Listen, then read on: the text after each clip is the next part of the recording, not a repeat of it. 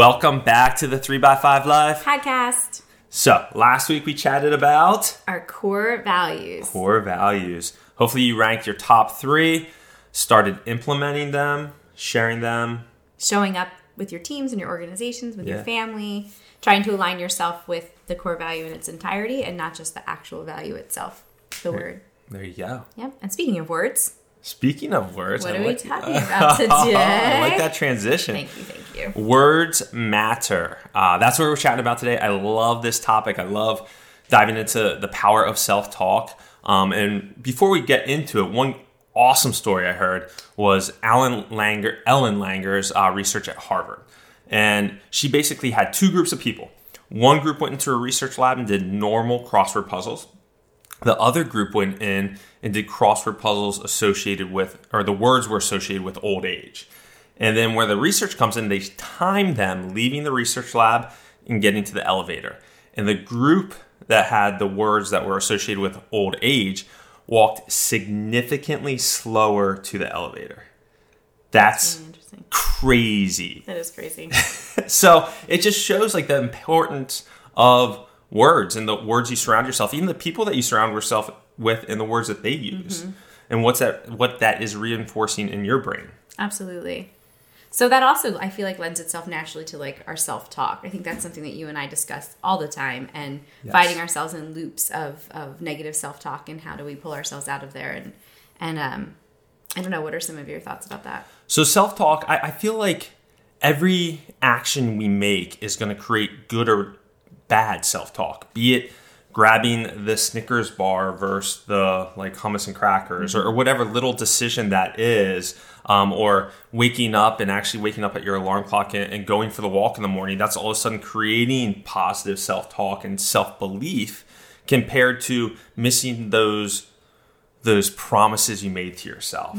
Um, and one thing I heard Ed Mylett say once is uh, regarding self talk. He's like, you know, a lot of times self talk is like a CD in your head. Like it's something that just the tracks keep repeating through your life, through your years. And he's like, one thing that he's done, just something that tricked his brain a little, is every time one of those negative self talk tracks played in his mind, he would just say, scratch it, scratch it, scratch it. So literally, he would picture himself scratching the CD. So once the CD scratched, obviously it doesn't play anymore. And it was this little trick that he did to help, you know, just push those thoughts away. And eventually they did subside, um, the things that he was battling internally. I love that thought about the CD too because I think one of the biggest things with with negative self-talk is to recognize the stories that you tell yourself and that's that self-awareness piece. So sometimes we don't even rec- recognize what that loop is for us, what that CD is for us. And so the first step is to write down on a piece of paper or you know somewhere that you can look at all of those things that you tell yourself that fall into that negative realm.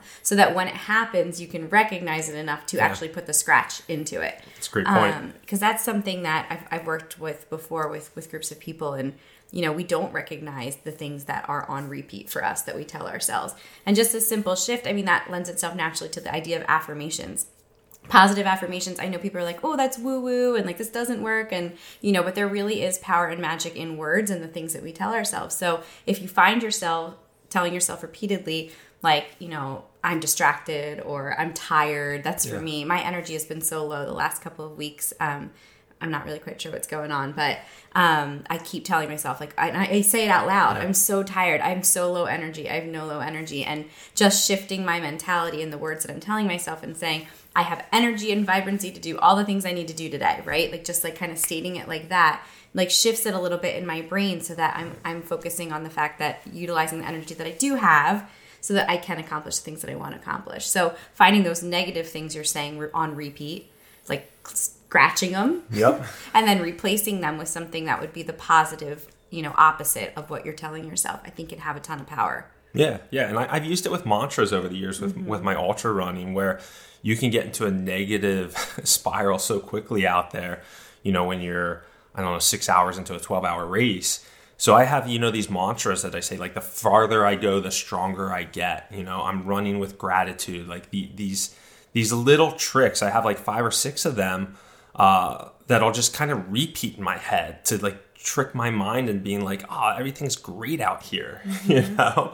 So and it, it's helped me get through some like dark times out on the trails. And even to the point where, you know, the kids and I usually crew him at his races. So we'll see him at the aid stations and I'll actually repeat some of his mantras out to him, like, you're running with gratitude or, you know, one step, you know, one step at a time, because that's yeah. what you always said, like one footstep at a time, like focusing on that. And it, I do see that it kind of like puts some wind back in yeah, your sails definitely. when you look like you're about to be a little bit deflated. But exactly. So the importance of just recognizing our self talk, you know, we're our biggest critics and we tend to get down on ourselves a lot and, and, and managing that can be a superpower and it really can create a more joyful life mm-hmm. if we can start really keeping those things in check and just having awareness around it.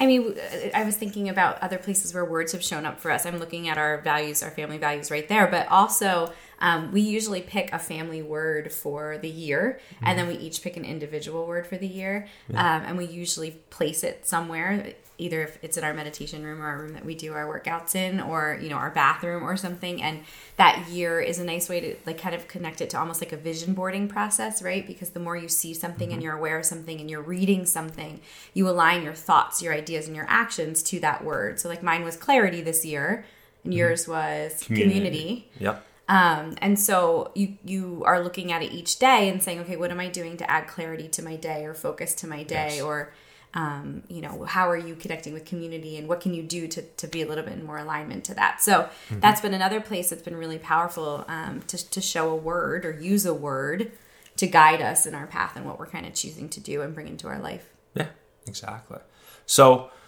practice the scratch it um, maybe pick a, a, word for the year for the rest of the year. Yeah i mean i would say first and, and i'm you know that i'm a huge if you've listened to these podcasts self-awareness is, is one of my biggest things but i think that what are the stories you're telling yourself? What are the the loops and the cds mm-hmm. that you're repeating over and over? Identifying those first so that you can recognize it when it's happening and then use that word of literally like picturing that scratch it and then taking that scratch it and then replacing it with something that would be positive i think would be an awesome place to start and yeah. i'd love to hear in the facebook community if you have been able to identify something you're telling yourself like me like i'm so tired i'm so low energy and then scratching it and what i can replace it with if you could show us what that is it yeah. might be helpful for some of the because i think a lot of our loops might be similar yes um you know I, I think that we all kind of have the same same negative voice that's going off yep. at different times. So it might be helpful to hear other people's ways of, of kind of combating that.